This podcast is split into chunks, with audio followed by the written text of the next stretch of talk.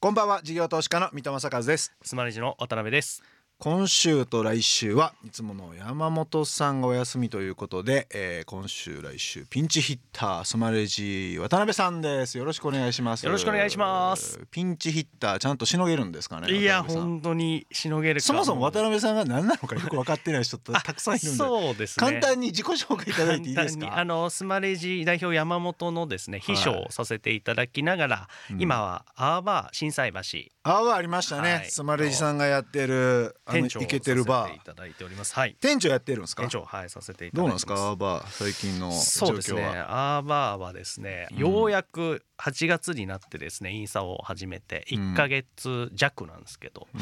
まだ30人40人ぐらいしかフォロワーが集まらないと 苦戦をしておりますね。愚痴ですか？いやいや愚痴じゃないですよ。苦戦しておりますという。はい。フォローしてねと。はい。フォローしてくださいと。まあフォローしてちゃんとお客さん来てくれるかまでちゃんと動線作ってほしいですけどね。そうですね。まずは水戸さんが一日選手をしていただいて、はいそこで水戸さん含め、えー、視聴者の人にもですね、あの来ていただいて来ていただいていうことですね。いう形でお願いしたい。まあそんなアワバーの店長までやっている渡辺さんにピンチヒッターで、えー、お越しいただきまして、はい、えー、この番組を進めていきたいと思います。改めてこの番組お店ラジオではお店をやっている方やお店をオープンしたいと考えている方の後押しをできるような番組を目指しています。ということで今日のゲストは白馬岩岳マウンテンリゾートの和田豊さん。にご登場いただきます。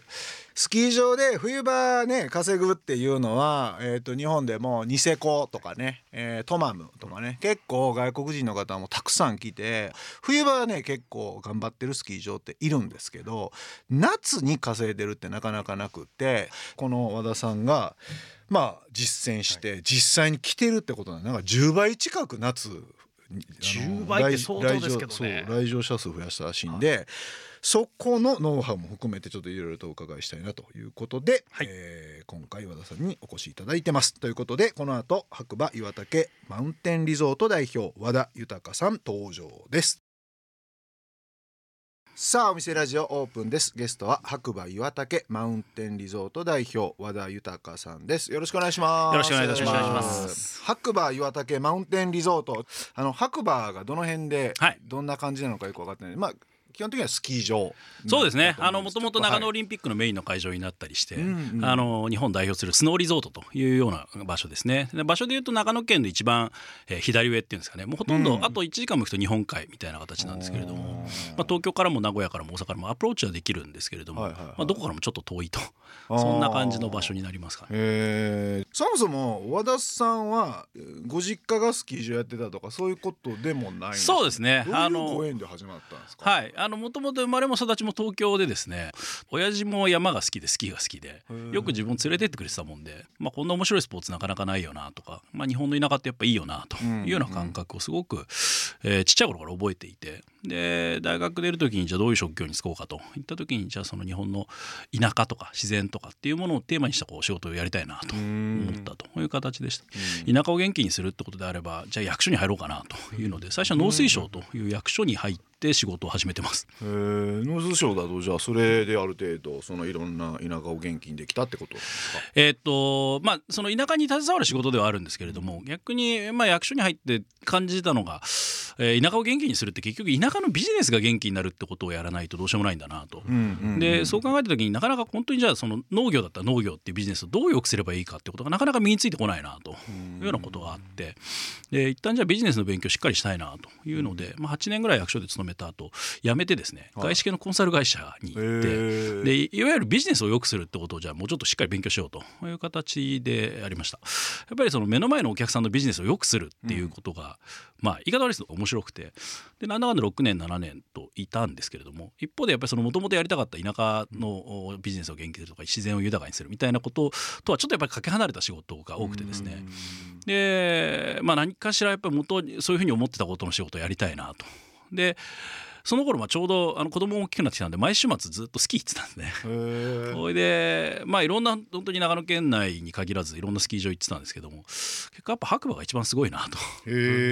思って、あの本当に大きなゲレンデがあって、うん、ですぐ裏に北アルプスの綺麗な山々が広がっていてですね、うん。でその前にこじんまりとした村が広がっていると。こんな、まあ、素敵な環境ででかつちょうど2010年ぐらいだったんですけども海外の方はお客さんとしては冬は増え始めていて、へー。やっぱ海外の人っていうのは結構日本の冬山っていうのはすごいで中でも白馬っていうのは結構いいポテンシャルを持ってるんだなと、うんうん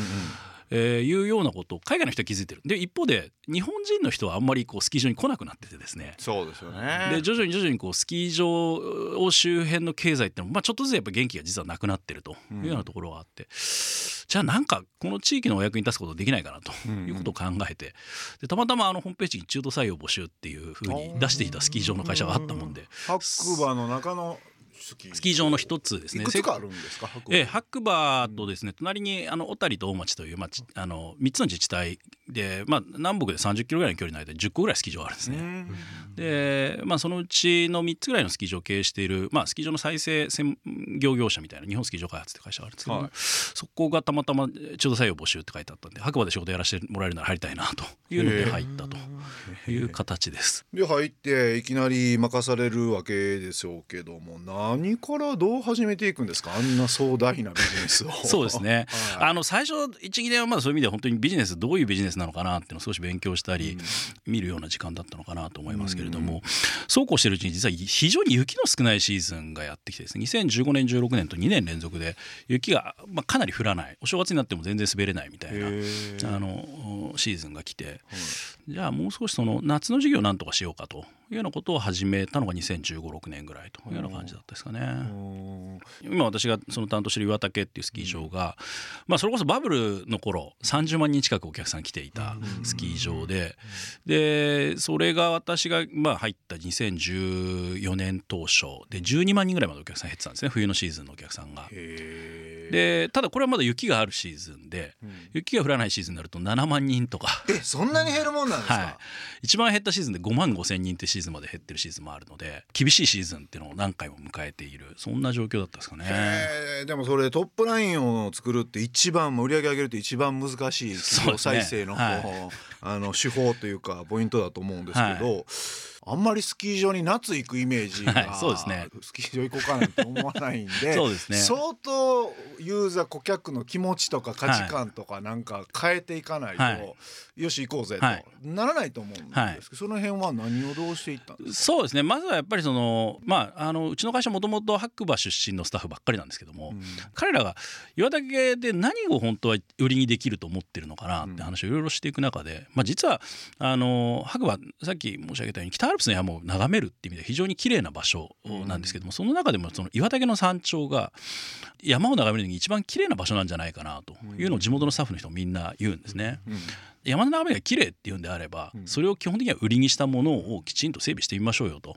でまあ当初から少しずつその展望台っていうものをじゃあもうきちんと整備をしようかという話を2016年17年ぐらいにしてでただその展望台っていうだけであれば、まあ、別にうちだけの施設にはならないよねと、あの世の中他にも、えーゴンドラなり、えーロープウェイなりに乗って山を眺める施設っていうのは多分あるはずなので何らかのその差別化要素っていうのをきっちり作りましょうよということで美味しいものを食べるうん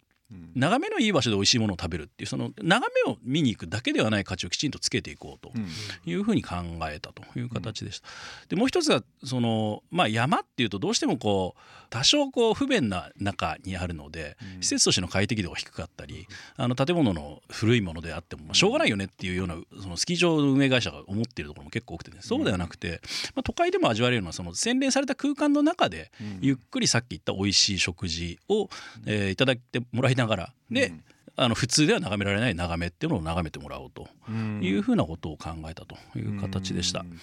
うんでまあ軽井沢の旧軽のロータリーっていうのはまあその周辺に、うん。あのいろんなかっこいいお店をやってらっしゃる沢村さんとかスジューさんとかっていうのをやってらっしゃるフォンスさんっていう会社があって、そういうところに来てほしいんだよねって話を、うん。えーまあ、たまたまあの知り合いの知り合いに、はい。えーお話をしてでじゃあ紹介してやるよっていうふうに言われてで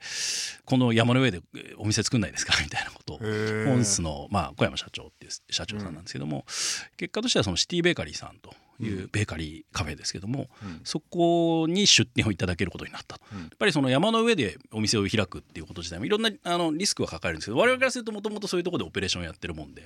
そういう慣れもある。で FC であれば、まあ、あのロイヤリティも支払いもできますし、えーまあ、向こうの逆にブランド価値も上げるみたいなことにお手伝いできる可能性もあるかなと。いうことで多分ご納得いただけたという形だったと思います。でも山の上でいきなりベーカリーカフェやるって言っても、はい、お客さん来んのかなとかってそうです、ね、なかったんですか？不安とか。あの不安ももちろんあったんですけども、まあ変な話、まあ、そのまま何もしないでいれば、まあ、ほぼ潰れてしまうのが見えてるような業界の中で。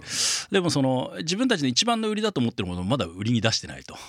で1年のうち3分の1しか営業もしてないと。いうことであれば残りの3分の2何かしら生かしていく道しかないかなというところと、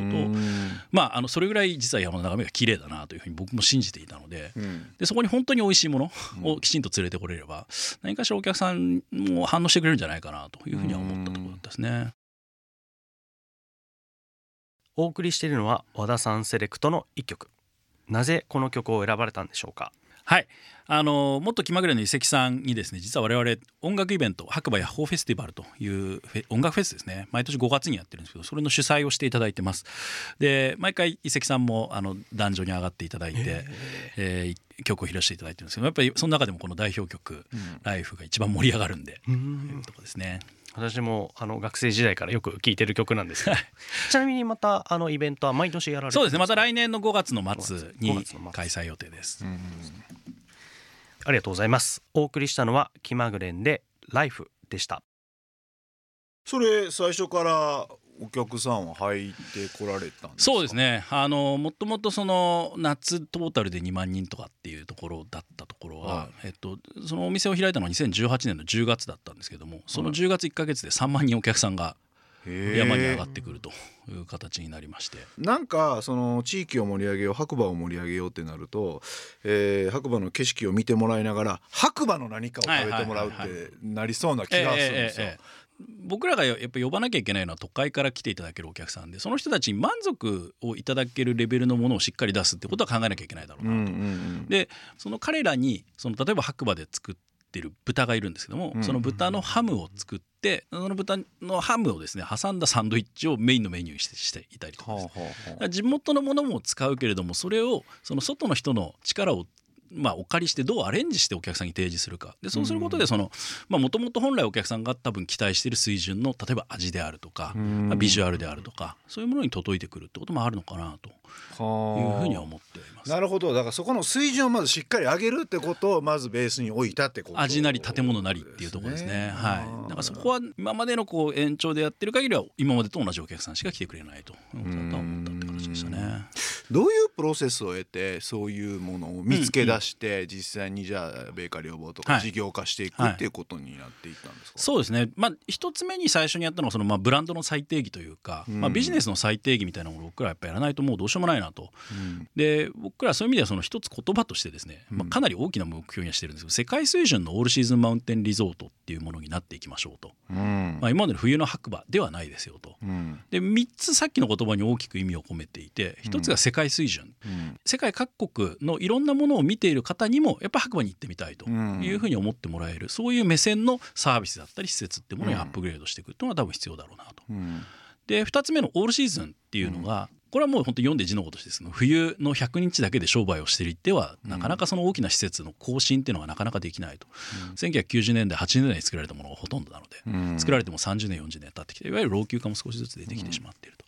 でそうしたものをきちんとアップデートしていくということを考えるとやっぱりその年間の3分の1の稼ぎじゃなくて年間360日稼げる。ということは非常に重要だなと。設備投資できる余力が全然変わってくる、全然変わってきますよね。はい。でまあそれをやっていかないとその世界水準ってものにも一方でならないということででもう一つがリゾートっていう言葉にも意味あるのかなっていうことで、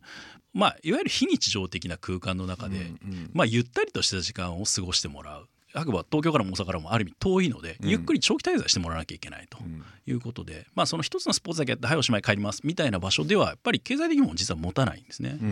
まあ、そういう意味ではその今までのスキー場と、まあ、スノーリゾートもしくはマウンテンリゾートっていうのは違うんだよと、まあ、そういう意味でその世界水準のオールシーズンマウンテンリゾートみたいなものを目指していきましょうと。で、まあ、例えばその宿も今白馬って民宿って呼ばれるあの、まあ、それほど大きい規模ではなくてで自宅兼お宿さん、うん。10室から20室ぐらいみたいなお宿さんが非常に多いんですけどもあのもう民宿をやめるところうん。を民宿だったスペースだけをお借りしてですね僕らが。でリノノベーションをかけて宿としてもう一回再生をするみたいな授業もやらせていただいたりして。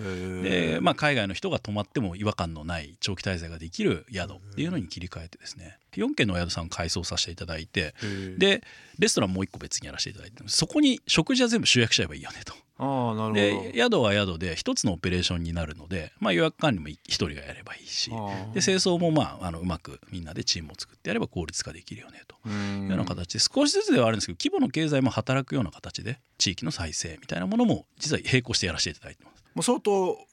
V 字回復みたいな感じにはなったそうですね。なってる部分とまだなってない部分とあるんですけど、うん。えっと V 字回復になったスキー場の業績としては本当にいわゆる V 字というかホッケースティックみたいな回復になっていて冬で12万人夏で2万人ぐらいのスタートでしたっていうのが私が来た時だったんですけど去年のシーズンで冬が13万人弱まで戻ってきて、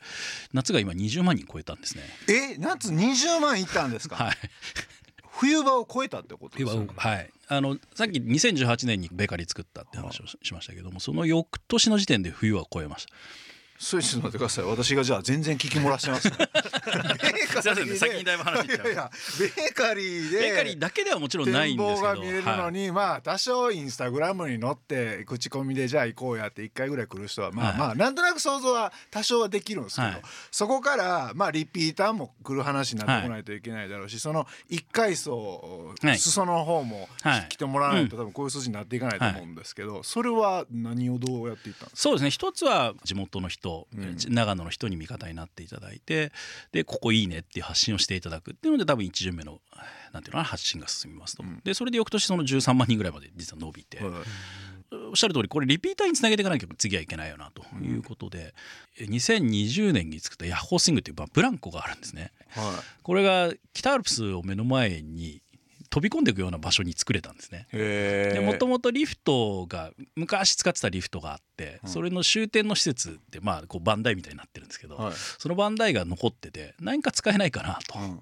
でそれも僕が一つ主張したのが、まあ、せっかくいいとこに作るんでうん。お金をお客さんから頂戴しようと。ブランンコなんだけれどもと。うんで1回1,000円ぐらいでいいんじゃないとかっていう話をまあまあですね。したら地元の人から猛反対を受けてですね「和田さんブランコだよ」と。千円公園にあるやつとそんなに変わんない。まあ倍ぐらいの大きさではあるんです、まあ、こう言って公園のブランコ、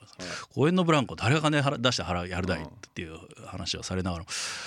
もういいそれぐらい価値あるんじゃないかなと個人的には思ったもんであー。じゃあもういいですよ。500円でいいですって。1回500円。間を取って。間を取ってスタートしてうん。ですえー2020年の7月8月っていわゆるコロナの真っ最中にスタートしたんですけど、うん。5時間待ちぐらいになってですねブランコが。へえそれの顧客心理って何なんですか？まあ一つはもうそこまで行ってるんだからっていうのももちろんあるんだとは思うんですけど一方ででもやっぱりそれを見てみたいやってみたいっていうふうに山に上がってきていただく方が今度逆に増えていくんですね。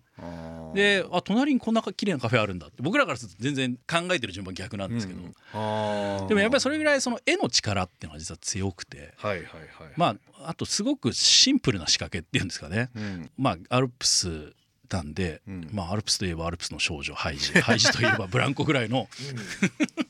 まあ比較的シンプルな連想ゲームをお客さんもしていただいて、うん。でも500円ぐらいだったらまあいいかっていうふうに多分思っていただけてるんじゃそないうかとか。だから意外と突飛なアイデアやりたがるんだけどやっぱお客さんのイメージ湧いてるやつはい。提供してあげないとお客さんもなんか共感できないあんまりにもコンセプチュアルなものが別にお客さんを呼べるかとそうでもなくて、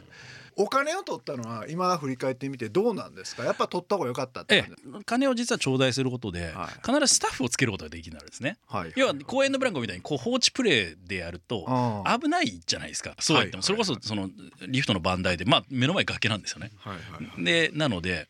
えーそれだと多分僕らガチガチに柵で囲ったブランコに多分作ってたと思うんですけどそれだと全然面白くないんですよ。やっぱ写真撮っても多分柵しか映んないみたいな感じになると思うんですけど、なんで僕らは人をつけてハーネスをお客さんにつけていただくんですねブランコに乗る、はい。